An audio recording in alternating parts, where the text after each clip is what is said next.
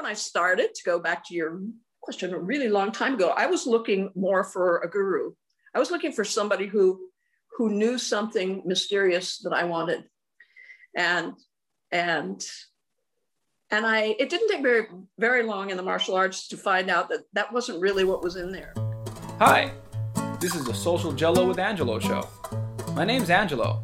I'm a social scientist, surfer, martial artist, and a whole lot of other things. Coming to you live from Kasai City, Japan, the Social Jello with Angelo show. What's up? Hey, new logo. Pretty cool, huh? Either way, thank you for checking out the Social Jello with Angelo podcast, SGWA podcast. As I mentioned earlier in the intro, my name's Angelo. I have a background in psychology and I'm also a martial artist. Today, as part of the Kajukenbo series, I interview Grandmaster Barbara Bones. Pretty sure I said that right. I say it one more time during the podcast. She has awesome stories. She's been doing martial arts for a very long time, and she shares her her philosophies, her history, transitioning from from Taekwondo into Kajukenbo, how that worked. It's an awesome story. I really hope you stick around to hear the whole thing. I had a great time talking to her, and I hope you have a great time listening. All right, let's get started.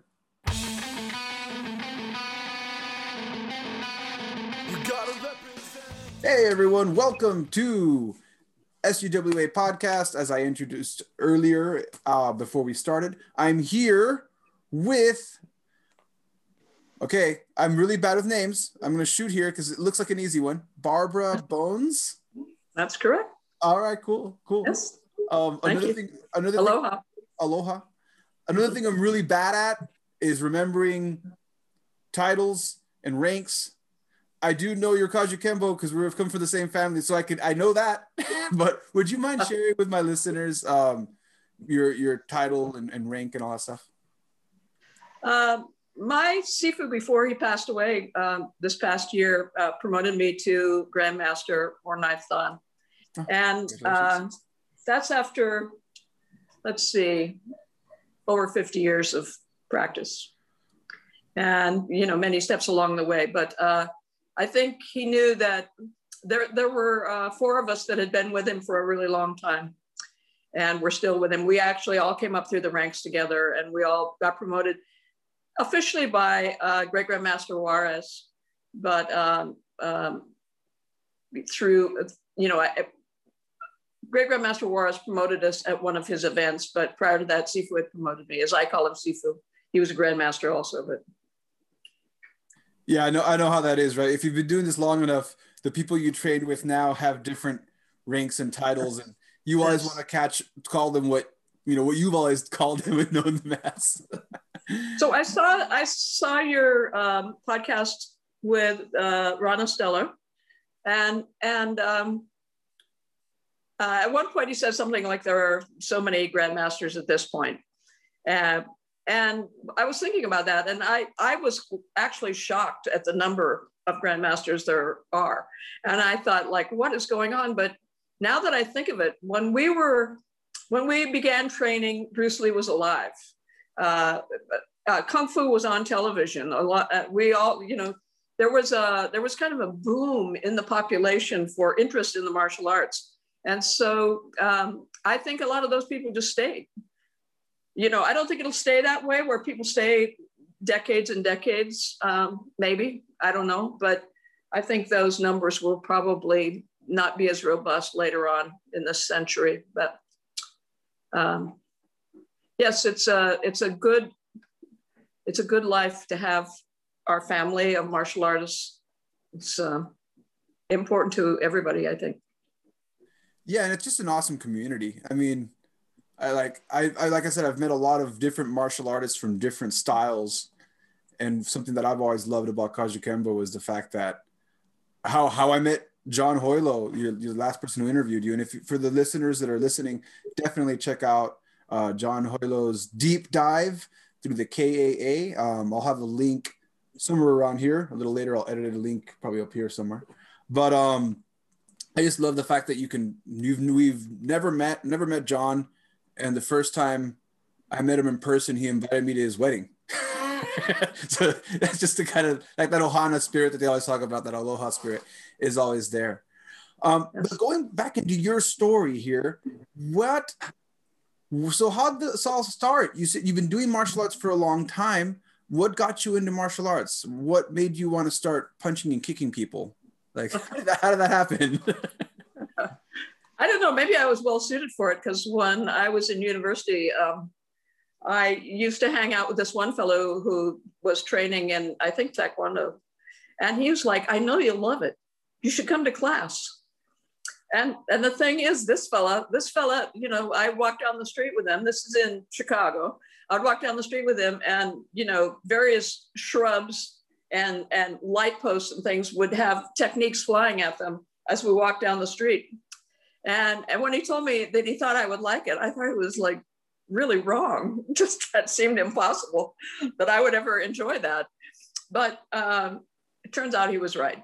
He was right. I did enjoy it. But uh, when I finally came to that, I think what happened is um, a longtime friend of mine uh, joined a class in Kajukenbo. And I, I like the movement. I, I, I played sports growing up and I, I like the movement. And so I thought, um, I would like to learn that. And then rather than go with a Kajukenbo instructor, I went with a Taekwondo instructor. So, um, and uh, I had a very good relationship with, with, my teacher. It was, it was all good. He had, he had great technique. It was all good. But uh, I think if you watch the other uh, post, what happened was uh, because my friend trained with in Kajukenbo, I would go and watch through the windows and and uh, and I began memorizing the the material. I would memorize forms and uh, punching attacks and grab arts and things like that uh, through the windows, and then I would run down the hall and practice, and come back and get some more. And uh, I realized that that I had more passion for the movement that was Kajukenbo than than Taekwondo, and essentially it's stylistic as my teacher taught it, but um, uh, you know, Taekwondo is very um, uh, ballistic, I'll say. It's hard against hard. Be harder, be stronger, and you will win. And uh, Kajukenbo had an element that was more suited to my size. Um, I don't have a long reach. It had more uh, more slipping of blocks, more getting inside and taking away the leverage of, of longer, stronger people and and uh, because of that, I was more drawn to it. And also, I just sort of the beauty of the movement of the dance, you might say, the the the the grace, and I would I want to say hidden power. Um, you know, you don't really realize how powerful a wave is until it hits you.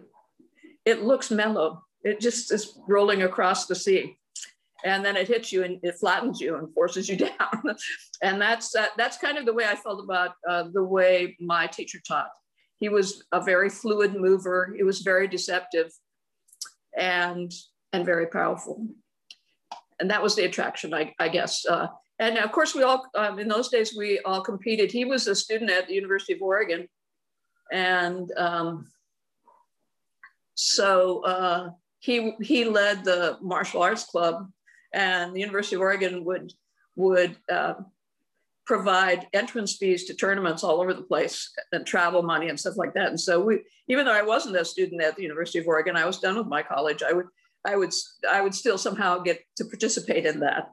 And so uh, I liked the sport because I had done sports. I like uh, uh, meeting different people of different styles. And uh, so, yeah, it was just a big growth period and we were all very very the, the group that that still that we all got promoted together this last promotion um, we were there you know seven days a week.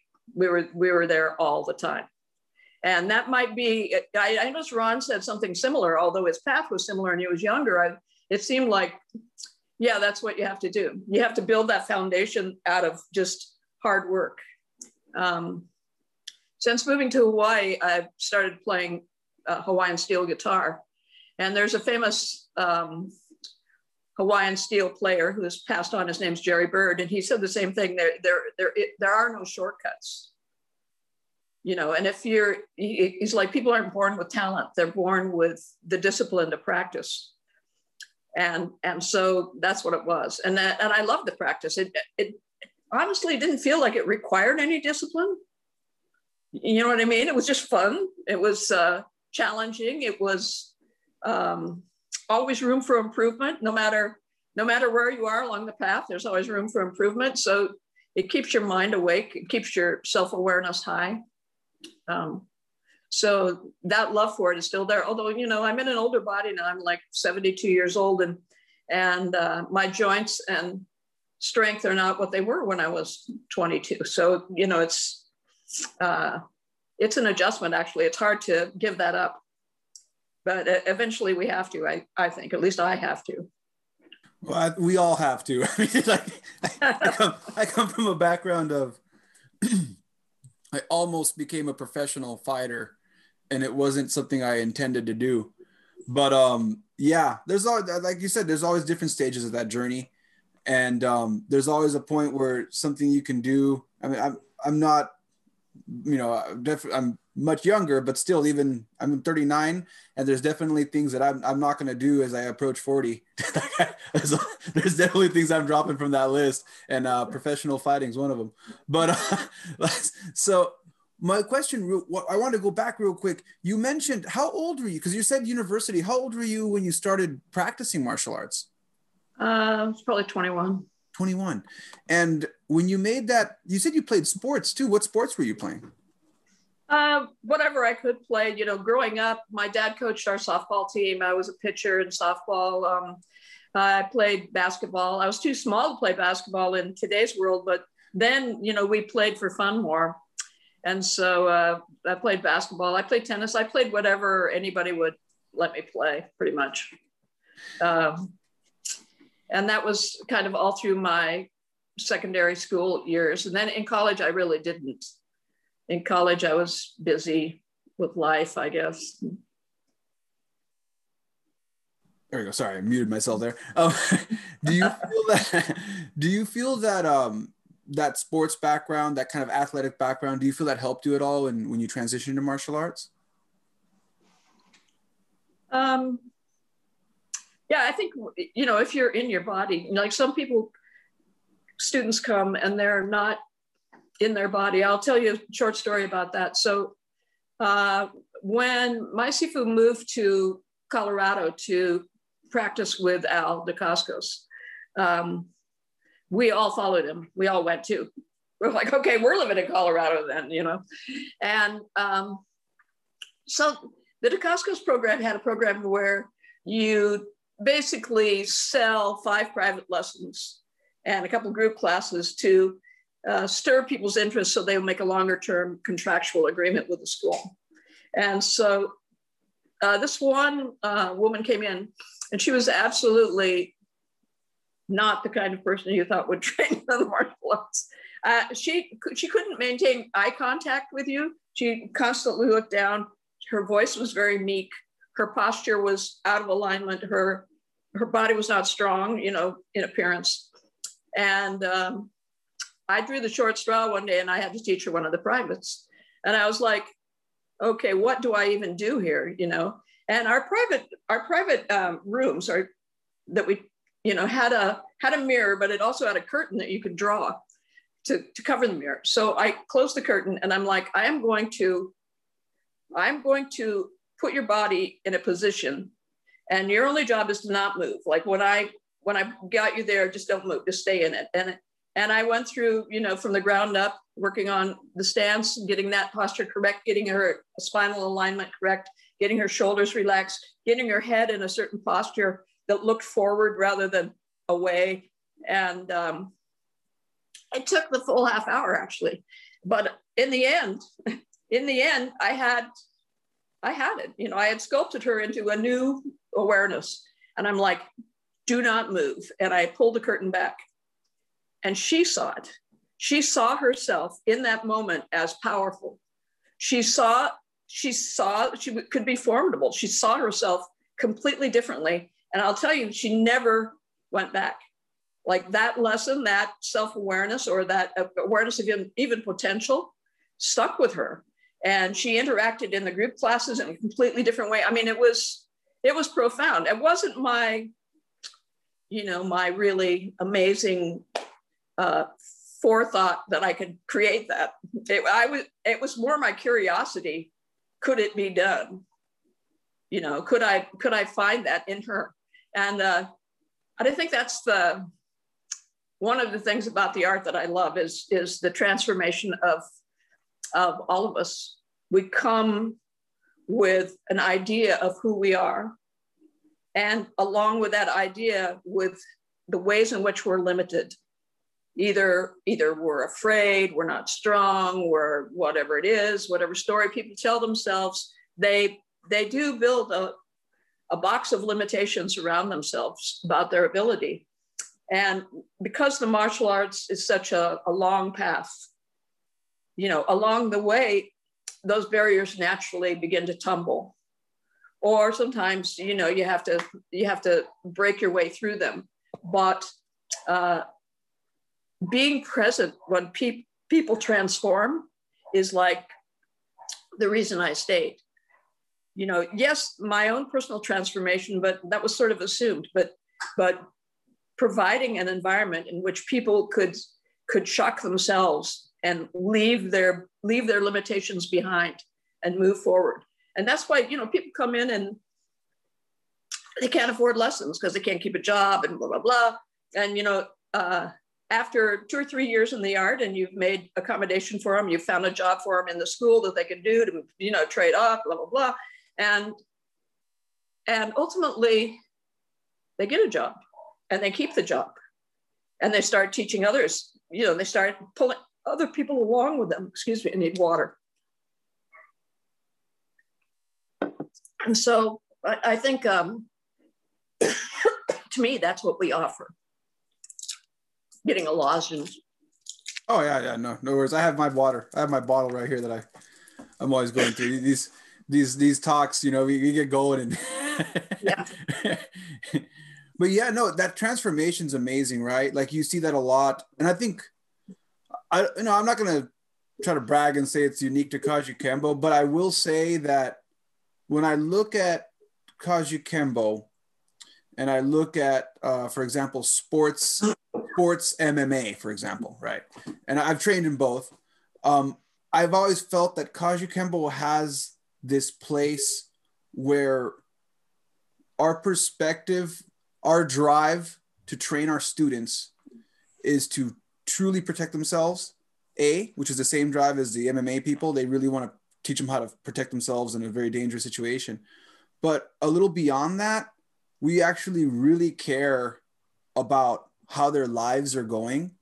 And a lot of times we will put our students before our own financial needs. And I'm not going to generalize broad stroke and say we all do this, but I've found this a lot. I found this in my instructor. Um, he, he was constantly either doing scholarship programs. We lived in a rough neighborhood with gangs. So if we saw someone who was at risk to be in a gang and we noticed that their parents are working four jobs each and the kids got all this free time, you know, we kind of take them in, even if they couldn't afford the lessons, we'd say stuff. You can't afford a contract, just pay us, you know, pay us $5 for the day.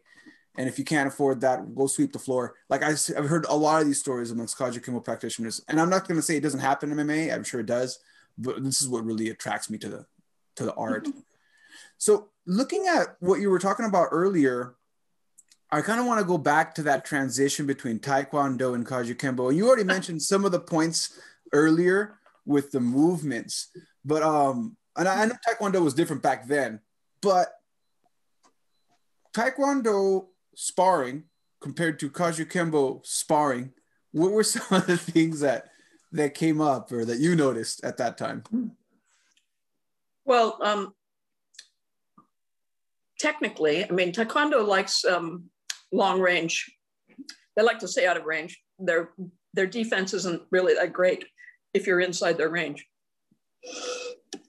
I'm like disparaging a whole system that's worldwide, but that's okay. Is, uh, That's okay. We're, we're not throwing them under the bus. We're just saying, like, you know, for what, um, what, you noticed, you know, you, you just, and again, mm-hmm. for any Taekwondo listeners, we're just talking about observations that between the rules of analysis. We really got to make sure we mention that Taekwondo has a certain set of rules that are set, especially now for sport fighting. They've always been kind of set that way. And mm-hmm. Kajukenbo's got a different set of rules. So, like, going off of that, go ahead. Don't, yeah, don't, I think that, that don't, well, don't hold back. the attraction was inside fighting because um, honestly, what if you're smaller and your reach is less? The safest place sometimes is right next to people. And um, and I, I, can remember um, uh, situations where people would question the the intelligence of going inside against really big people, like because they don't know how to bridge the gap, maybe. But once you figure that out and you can get in, it's a very safe place because like all of their leverage is is and, and and they have to adapt it to something short range which they might not be comfortable doing. Whereas you know a, a fully extended front thrust kick they're they're you know don't get in front of that. I wouldn't want any part of that. So um, that was the main attraction is the um, effectiveness of of of the angles that Kajukenbo takes of the range that Kajukenbo takes um, of the diversity of the of our attack in Kajukenbo, um, we're um, we're many times attacking tiny targets that, that maybe don't need you know uh, as much force to do damage or to um, gain advantage at least. And so all of those things uh, suited my temperament very well. I mean, even if you, even if you looked at how I played basketball, I, I I didn't, I, I was never a great offensive player. Well, I was too small to be a great offensive player, actually. But I could play defense. I could steal the ball. I could I could thread passes into people in tight places. I could I could make myself useful with other things. And Kajukenbo sort of fit into that. In, in fact, you know, the sparring is so much fun. And a lot of that, a lot of that fun is is uh, being able to read the other person, uh, being able to manipulate the other person psychologically, you know, have them, you know, come into your little traps, you know, um, have them believe things about uh, your feints and fakes that that of course you know are are just tactics but all of that all of that i found to be incredibly fun. When i was in taekwondo we didn't practice that way you know, I don't, I only know that school that I was in actually, but we, we practiced more force. We, you know, if a, if a full power um, kick came in, you know, we used as much force as we could to deflect it instead of in Kajukenbo basically not being there, you know, just being absent from the place where they're kicking. I mean, uh, there was just um, philosophically different and uh, more, more what more the way I thought. Um, and I want to say something else about the transformation thing, actually, or else I'll forget. So my Kajukenbo, my practice was in tandem with other practices in my life. Not all of them martial arts. I, I um, in the early 70s, I, I met a um, enlightened master of yoga and meditation and and I carry that practice with me to this day. Um, I met uh, Grandmaster Remy Presas. He was always called Professor when when I was working out with him, but Professor Presas, and he was just a delight. I learned a million things from him. Still martial arts, very, very much a cousin of Kajukenbo in a way. But so many things about it are really, really similar. I practiced Tai Chi, and that was very different, but when you roll it all up in one, one person, all of the lessons cross and they enhance one another. They almost never contradict one another. And, and so and so all of that is enhancement. And, and going with that, I'll also say I had a career that was completely different from any of these things.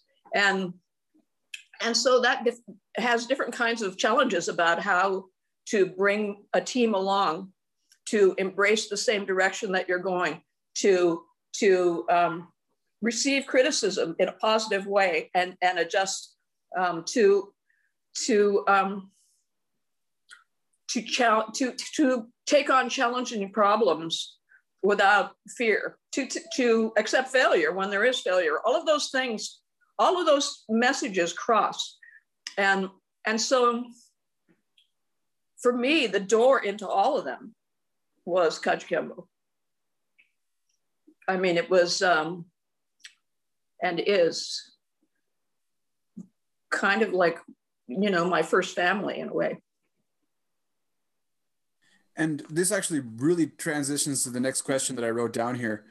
What were you studying in college at the time? Because you said you went to the university. We never really touched on that. What, what were you studying yeah. back then?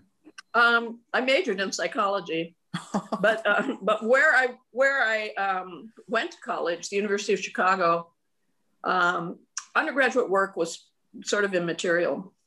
That mostly it was preparation for graduate work, which I never did. But um, the University of Chicago isn't like a lot of universities in the sense that you study all original source study. You know, like if it's in science, the sciences, you go back to all the original sources. You don't. I never had a textbook in four years. Um, I only ha- had, um, you know, if even my freshman year, like I was taking um, what was called astronomical and geophysical science. And you, we would go into the labs of the various professors who were doing research, and we'd stay there for three weeks and then go to another one and stay there for three weeks. And, you know, it was very diverse, but the main thing the University of Chicago taught was um, analytic, how to analyze what's in front of you for, for the truth actually. so it was very re- it was very research based then, you know. Well, in the sciences, I mean, yeah. um, um, you know, it had a it has an amazing history in the sciences. So um, they were very strong. Like Enrico Fermi did his research there. So you know, there, there was a lot of a lot of uh, Nobel Prize, Nobel laureates on their on their faculty. But uh, you know, in I didn't gravitate as much towards the towards the uh, literature or art or things like that. It was there. That was the same approach though. Um, so it, it taught you basically how to think, how to solve a problem, how to how to weed out things that are extraneous to the problem and, and take only the things that are the most salient to the problem. Um, it was a very good university. It probably still is. I don't know. but, sounds like a great. It was, it was a good experience. I mean, I grew up in a small town, rural Oregon, so even just living in Chicago for four years was was like a major change. how, how was that? Right, because I mean, if you sit and go in Chicago, Chicago, that I could go. I can do a whole podcast just on on the social the social analysis of crime and and, and all kinds of stuff in Chicago, right? How was yeah, that? Chicago, Chicago, uh, and I was there 66 to 70. So if you think about it, the 1968 Democratic Convention and you know the Chicago Seven and all the all the political all the anti-war stuff, all the civil rights movement was going on in you know in great numbers of people in the streets and stuff. So it was a, a very volatile time when I, I always forget when when were the race riots in Chicago? Yeah, when was uh, that? After Martin Luther King was killed, there okay. were riots in Chicago. Nineteen. That was uh, that must have been like sixty-seven, maybe ish. So you were there. Yeah. Oh man. So like, oh man. So so again, you know, coming from a small time, you know, small town girl from Oregon. you go into Chicago. Yeah. Now you're in this environment. How how was that? It was um, it was all good. I mean, it, it's just it's growing. You know, it was all good. I mean, the university itself was uh, more chill than what was going out beyond the realm of the university. The university had some cool things in it. It had um, there's a place called the um, I think it's called the Oriental Museum, and it has all these um, relics from uh, Egypt you know, it has like um, things that they probably stole out of the pyramids. I don't know where they got all that stuff, but um, it was it was cool. You know, on your way to on your way to statistics class, you could pop in and you know look at some of the mummies and stuff. But it was it was all good. Everything about it was good. It wasn't, I mean, it had a lot of challenge because in, I can tell you in a small rural school growing up, you're never intellectually challenged as much as when you get to a university like that. Um, a massive amount of reading all the time. And so when you finished up your, you were studying, you majored in psychology. Um, whoop, whoop, psychology. You know, I, I also majored in psychology, so you know, gotta, gotta give my props for that. Um, but so you finished that. What career did you end up in? Like after you finished school, where did you end up going from there? Uh, I came back to Oregon and uh, and I thought I'd take some more classes. So I so that's why I was at the University of Oregon, where Sifu was. So things just sort of came together. And actually, when I met my my meditation master, um, was when I was in Denver, and I was there because of the martial arts. But uh, Muktananda came there, and so I met him there. So you know, it's that you know how life goes. Sometimes you feel like someone's leading you through through all of those connections. I don't know, it's mysterious. Or or maybe just um, you know, you you gravitate to the areas that are going to take care of what you need to learn. And how did you balance that? Like, so for example, I'm a martial artist and I also teach martial arts, and that's always been a part of my life. Well, not always, but for a long, long time, I'll say, since I was 12. Um, formal martial arts started when I was 18, 19. It was always there. But the career path for me, I've had lots of different careers in the time, and I've always found myself balancing uh, my career with my martial arts ambitions and also the like right now I, I, live now I live in Japan and I'm a ESL teacher. I teach English as second language. I run my own mm-hmm. business doing that how did you how did you find how did you make that balance between what you want to do with martial arts what you want to do with your life and then what you want to do with your career. How did how did you kind of balance all that out for yourself? I think uh, early on when i wanted to train seven days a week i lived on very little and uh, found a way to practice all the time. Um, by the time i came back from colorado um, uh, I opened a school, and and uh, and process of opening the school and having it be commercial, I didn't love actually. Um, and so uh, I'm, I want to make money a different way. I want the school to be there for people. I want to teach in the school. I want to see the growth and change in people, but I, I don't, I don't want to complicate that relationship with money. And so, um, you know, I, I do accept money for teaching seminars and things like that, but that isn't my, that has never been my, my financial way of life. So I, I, I started, um, even when I, even when I first came back from Colorado, after I opened the school, I, I joined a, a collective of, that sold natural foods. And I, I learned all kinds of things about business. I, you know, I learned all of the accounting. I learned uh, the process of staying in inventory, how you buy, how you keep things ahead of the game, um, how you don't get overstocked in some things. I learned about trucks, uh, and I learned about um, loading pallets into trucks or other ways of loading trucks. I, I, learned, you know what I mean? I learned a whole lot about operational things. And most of my career since then has had something to do with operations management. I, it was not always like that. I mean, I did retail operations management where I managed like uh, 25 different stores. Not personally, I but I had store managers in those places. But uh, and I did administrative management where it was like HR and finance and IT and things like that. I did um, nonprofits. I did for profits. I did. Um, I managed uh, I don't know if you've ever heard of this brand, Seven for All Mankind Jeans. I managed their distribution centers. Um, and and um, yeah, I worked in the pet industry, managing operations. Those stores were in the pet industry. So, you know, all of it, all of it are actually the same skills. It's just they don't know. They the people who are in the clothing industry think operations is completely different than the people in the pet food industry, but they're not. So that was fortunate for me because it gave me a lot of ability to have a comfortable living and and not be stretching beyond my means. So when you were when you were sitting in there with these in these board meetings with these with these distribution head honchos, did any of them know that you were kicking ass on the side, or was that something you just kind of didn't talk about? Not usually. no. So they so they didn't know. They never found out. That that was like a separate life.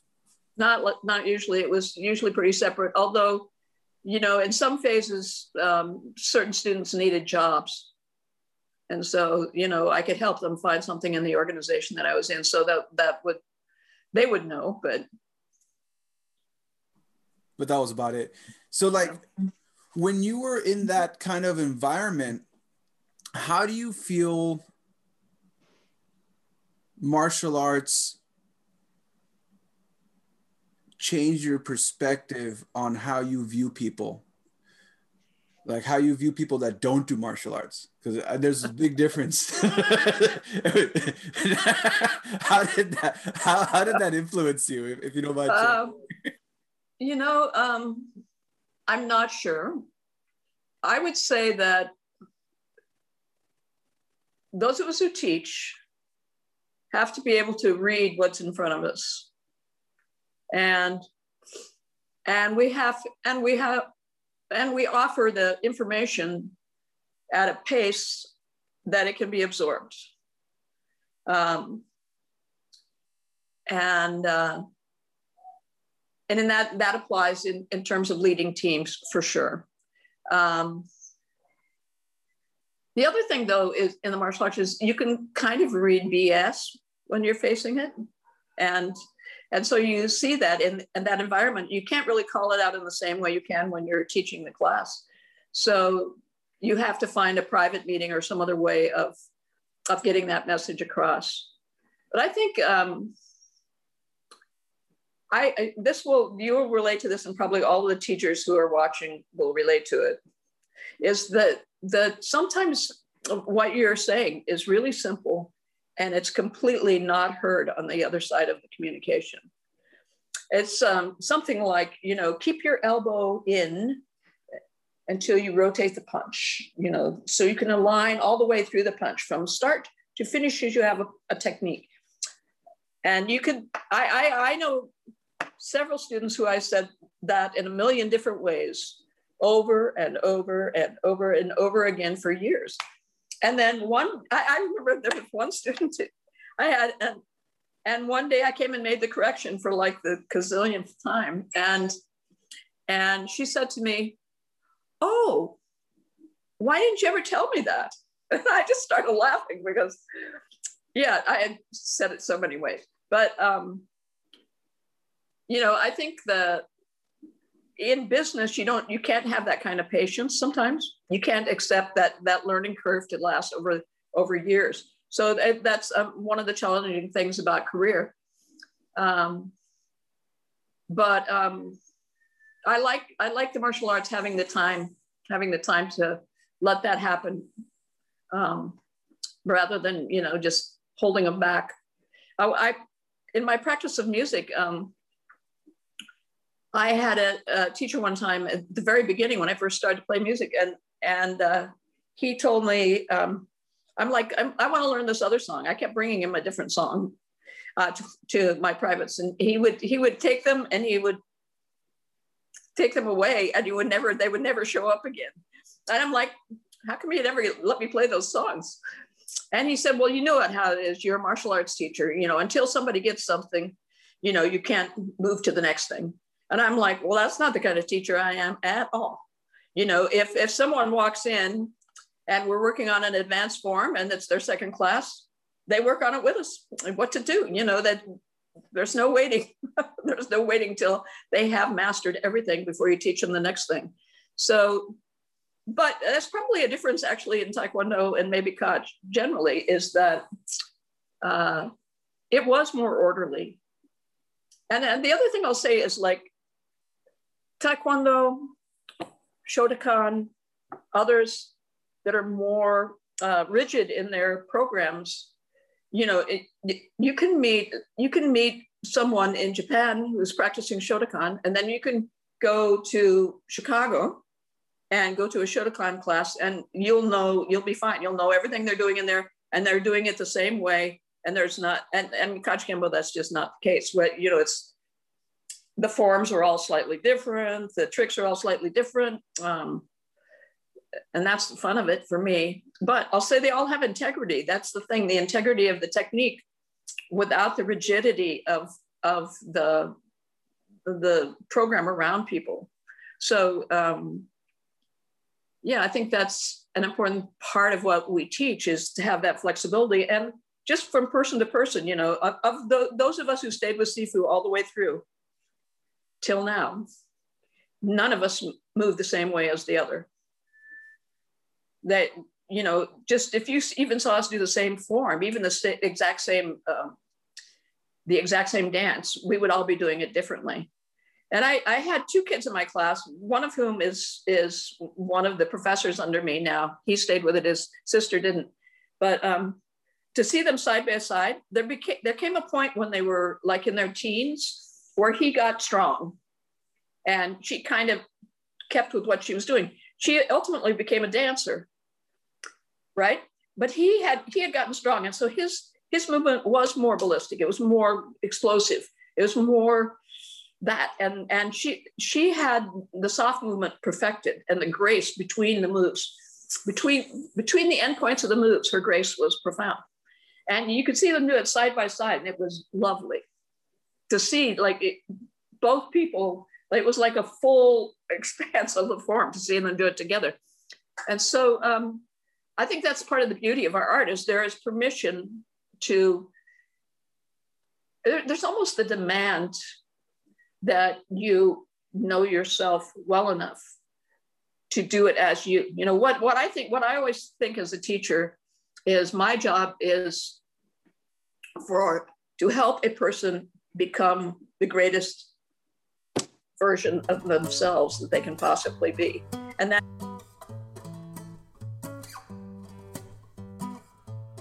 all right uh, we had a small little network issue there but um, we're back and you were talking about that tra- that that expression that expression that we have in Kajukenbo in our instructors in the way we teach and the way students learn. Can you expand a little more on that? Um, yeah, I can I can give you another example. I think so. My instructor, as I said, was very fluid and deceptive, and uh, and the power was more masked. Was kind of hidden until it hit you, and um, the many of the people that are in the Gaylord side are kind of more hard Kempo style, like old style Kempo. And originally Kajukenbo was that. So it's not a surprise that it is that. So when I would bring my students to um, uh, Great Grandmaster Gaylord's classes, uh, you know, part of the room would be doing things that are more in the vein of that hard style. And me and all my students would be more in the vein of uh, a, a softer expression of the same forms, of the same tricks, and so on. And um, what I found was Gaylord would would go to the system, go to the people who are doing it hard, and he would correct them on how to do it more effectively in the hard style. And he would come to us and he would correct us on how to more effectively use the softer style. You know, that whole expression was there for him and and not for all of us, actually. And uh, from that, I took that that we should never we should never um, kind of give away any of it. That is, we should teach the whole art, that hard way and the softer expression. And some of the people in the room are going to gravitate towards one side or the other side or a balance. But as much as possible as students, we should try to embrace all of it. And then when we have students, we have something to offer them based on their temperament or their kind of their natural inclination or their body or their limitations, whatever it is. And and I felt like um, Great Grandmaster Gaylord offered that to all of us. He he he didn't really make us wrong. He just gave us a way to be more right in whatever expression we had. And um, you know, as much as possible, I adopted that. And I'll say also, like one of my other teachers in Arnis, uh, uh, Professor Presas, he he was like a genius teacher. Did you ever work with him? I didn't get a chance to work with him. No. Yeah. Um, you know of him though, yeah. Yeah, yeah, I've, Yeah. yeah. So he people would come to his seminars who had no experience in the martial arts or anything else, and they were incredibly um, um, limited in their coordination and their ability to grasp what he was talking about. And he would go, he would call, he would call one of those people up in front of class who was doing the technique in a kind of way that I couldn't recognize as being good. And and he would say, Oh my God, you've got it. it would stop the class and he would put them in front of the class and have them show it. And then he would praise them profusely. And I was worried, I, I often worked with another martial arts friend of mine when we would go to seminars and we would look at each other like, they haven't, Because that isn't what I thought, you know. And he would come to us and he would help us with where we were at. You know, we're just in a different place. And he, what I noticed was a lot of those people, when he came back six months later, would come back to class again, and they would be much better. They they believed in themselves. I mean, he gave them that. No matter what their technique was, he always gave them praise so that they would believe in themselves. And um, it was profound because at that stage of my my teaching, I was very much into refining to the nth degree details that would make it better. And and not always saying how spectacular it already was. I would I, I would assume they knew that it was already spectacular. And that was really, really a, a, a, a failing of mine. And after I worked with them, I realized, oh, just praise, praise improvement. No matter how minuscule that improvement is, praise it, praise it, praise it, because it will reinforce it and they and it will get better.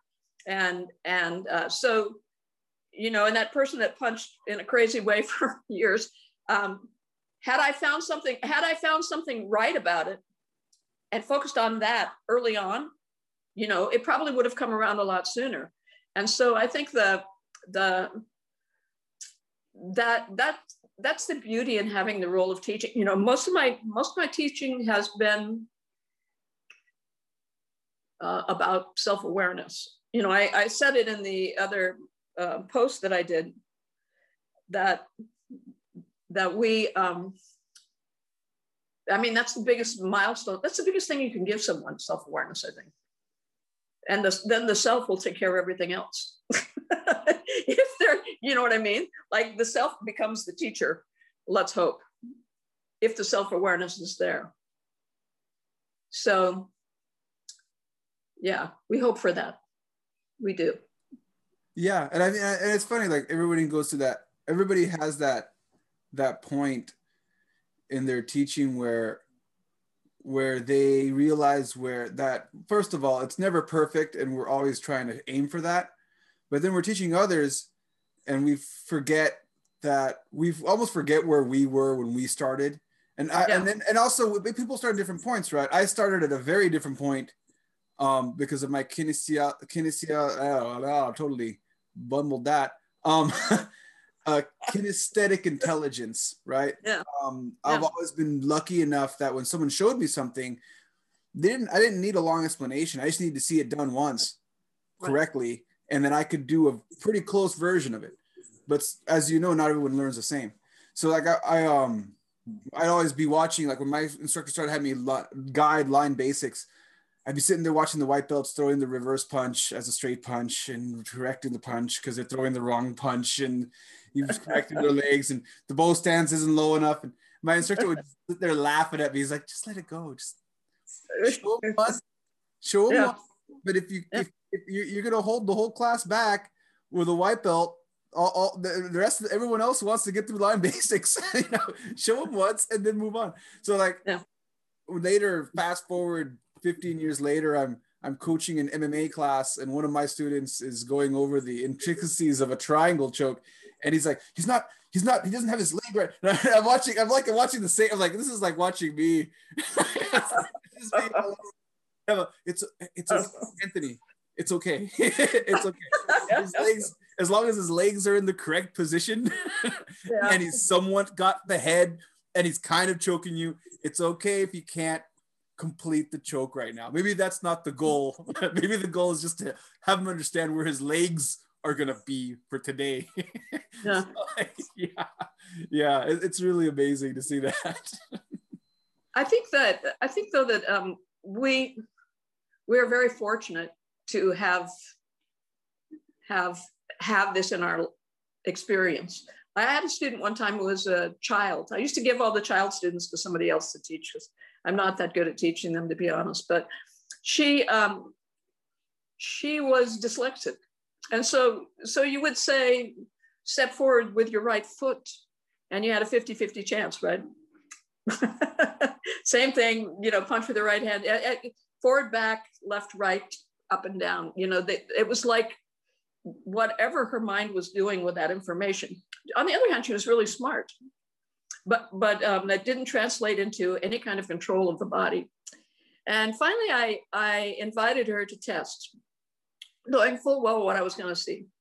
Uh, it wasn't that far in, maybe like six months in, and the thing is, is she was really bright, and so she came to the test. Her parents are watching, and I had her go through her requirements, and she did them all. She stepped with the right foot, she punched with the right hand, she did the kicks on the correct side, she did it all perfectly. And in every test, I try to not only show that perfection or that accomplishment, but also show the next step. Like what what do you have to do next now that you can do that? So provide an obstacle for them to to work on. And and so I said, can you can you do it mirror image? So everything, you know, sometimes we do that with our forms. We do mirror image forms just to work the other side because, uh, you know, our founders were dominant right-handers. Um, it was interesting to train with Al actually because he's left-handed, and so a lot of his things were dominant left-handed. That was a, a good a good stretch.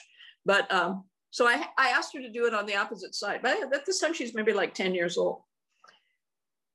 And then I just saw her kind of like go on, go inside. And then she did it. She did the mirror image of everything. Also correct. And I, I turned around and I looked at her parents. Her mother was just sobbing.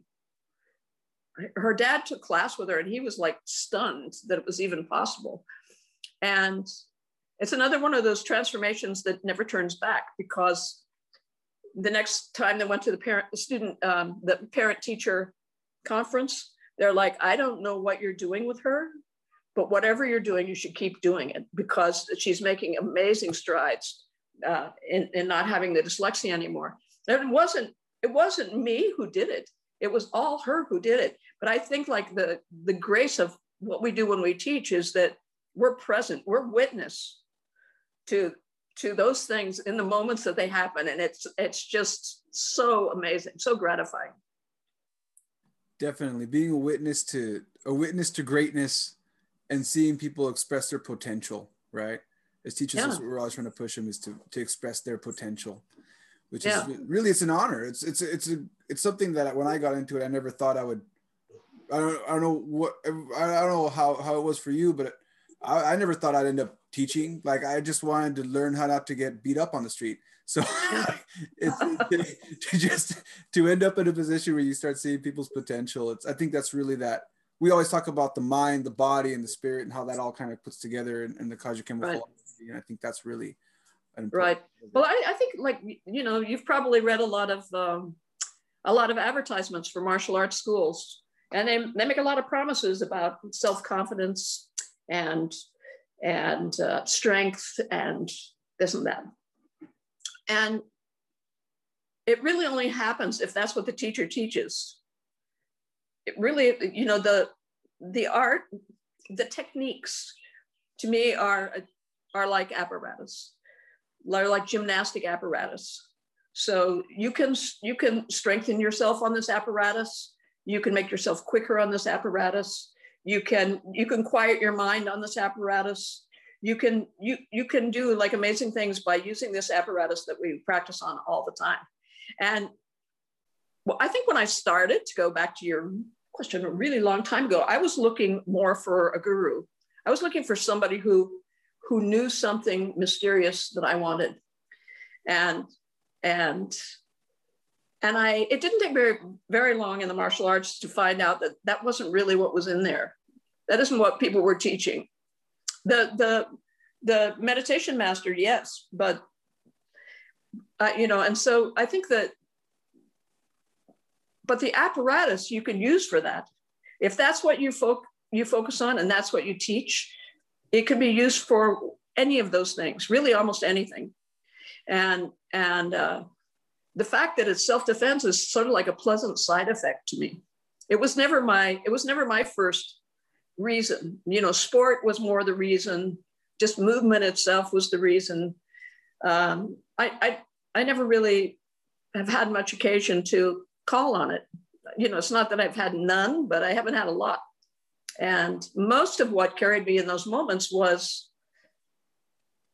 my lack of fear. Right. So, so most people who attack women, um, the first thing they do is they they test you to see if you're going to be afraid because the most most people would rather have a cooperative victim than a, a victim who fights back. That's just you know, true. And so when the when those tests come and you're aware of them and you don't show fear and you and you call them on it, it very often doesn't go anywhere. You have no need to use anything other than your lack of fear. Uh, but yeah, knowing knowing oneself, that is to me, that's the art. Someplace great grandmaster Gaylord's like, Barbara, you gotta hit him. but but maybe not. he told us one. Uh, he came to a class one time at Hand to Hand. Uh, one of my students has a school in in uh, Oakland called Hand to Hand, Kajukenbo, and he came and he was teaching stuff. And the my student who was the head teacher of the school, he had us do like you know. Uh, I can't remember somebody attacked with a punch or a kick or a combination, and, and you deal with the combination, and then you follow up and and and she did the way I taught it was more from from uh, the the Costco side, which was just like relentless attack until they've succumbed, and so that's what she did. They were on the ground, and she worked them over, and then she stepped back and she stood in set position, and she's looking at him, and he he's kind of has a funny look on his face, and he's like, "Barbara, you do it, you show it." So the guy comes and he does the combination. I do a similar thing, you know. I deal with it, and I I take him down and I work him over on the ground. And I step back and I look at him and he looks at the two of us, just starts laughing. He goes, You don't have to kill the guy. I, I, just, I just remember, I just remember us looking at each other like, you don't? oh, I don't know. You know, we're, we're a funny, we're a funny bunch. We are. yeah, no, I don't, uh, I've said this before on the podcast, but yeah, my instructor it's very similar story. We were doing knife self defense, uh, and it was not coordinated. There's two, three, two or three attackers were going to come in, some with knives, some not, and they were really trying to get you. And I got the knife person down. The knife person came at me, I believe, second or third, and I put took him down, took the knife out, and stabbed him. And I felt I did a great job. I took him out, stabbed that guy. I think I stabbed another person because I had the knife at that point. And then when we were done, my instructor looks at me and says, Congratulations, Angelo, you're a murderer. and I was like, I thought I'm like, oh wow. it came so naturally. I didn't, I didn't think about that. well, I, I, was in another class with Gaylord where he told us that um, if an assailant comes to your house and you you know, beat them up or kill them, be sure you drag them back in the house if it's if the if the fight's rolled outside. So so you have a defense. But um it's all good fun. It's all it's all fantasy mostly. I hope. Yeah, yeah, yeah we, we hope. We hope. Yeah. so we're about to get to our wrap up here, but before we finish up, um, I I usually typically ask the same question over and over again at the end, but I think today I want to ask you a different one considering your experience. Um, a lot of people will do martial arts and um, yeah i'm gonna say a lot. I'd say some but a lot. A lot of people will do martial arts. They have that weird statistic what that like what like only only five or ten percent will actually get the black belt and then only one or two percent will teach. And i'd like to say even after teaching only maybe one percent of that will keep doing it for the rest of their lives. So with with you still training and still doing what you do what's some what's what's some words of wisdom for those who want to do this for the long haul what, what's what's some advice you might give someone like me who's who's getting 40 and noticing that maybe maybe uh, full contact I know, just showing up. Honestly, that's I, that's I, it's so simple, right? It's just keep showing up, um, and the lessons will come. There'll be plateaus. There'll be times of boredom. There'll be times. There'll be uh, obstacles, but just keep showing up. Uh, many of us earlier in our training had had training partners, friends, uh, relatives who who helped us show up you're like, yeah, I don't want to get to class. And they're like, you always, you always feel happier after class. Why don't you come to class anyway? You know, and uh, you know, I think I, I think I remember Gaylord one time saying, yeah, I quit once. Yeah, I quit martial arts once. And we're like, you did? He goes, yeah, but like two days later, I was back at it. You know, that hardly counts as quitting, but he felt like he quit, I guess. Um, yeah, just it's like just keep showing up. Just keep just keep doing it. I mean that, that's the only only thing i can say. There's no substitute for that. Um, and it's it's its own reward.